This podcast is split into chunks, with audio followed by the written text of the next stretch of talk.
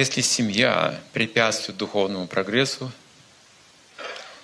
это так, как вот, знаете, самолет вдруг падает. Вы имеете право нажать на катапульт.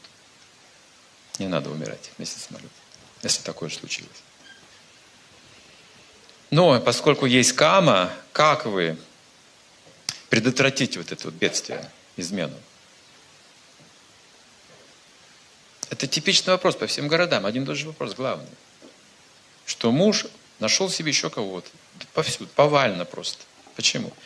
Потому что человек, не обладающий духовной силой и знанием, не способен контролировать каму. Это невозможно. Я же сказал, что мужчина по своей материальной природе – это предатель. Материальная природа. Но если он духовную силу имеет, нет. Он будет чистым и свободным. Потому что вы ожидаете от обычного брака, вот обычного такого вот мирского брака, что вы ожидаете? Не будьте в иллюзии. И вы спрашиваете, когда уже проблема, видите? Свершилась проблема.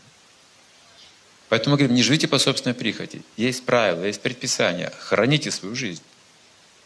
Начинайте хорошо. Если вы сегодня узнали о духовных знаниях, начинайте сегодня.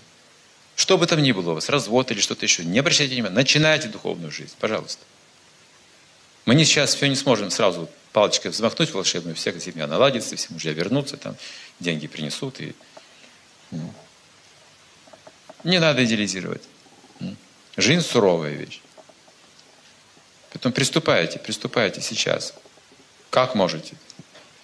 Передайте своим детям ценности, какие вы сейчас усвоили. Передавайте эти ценности.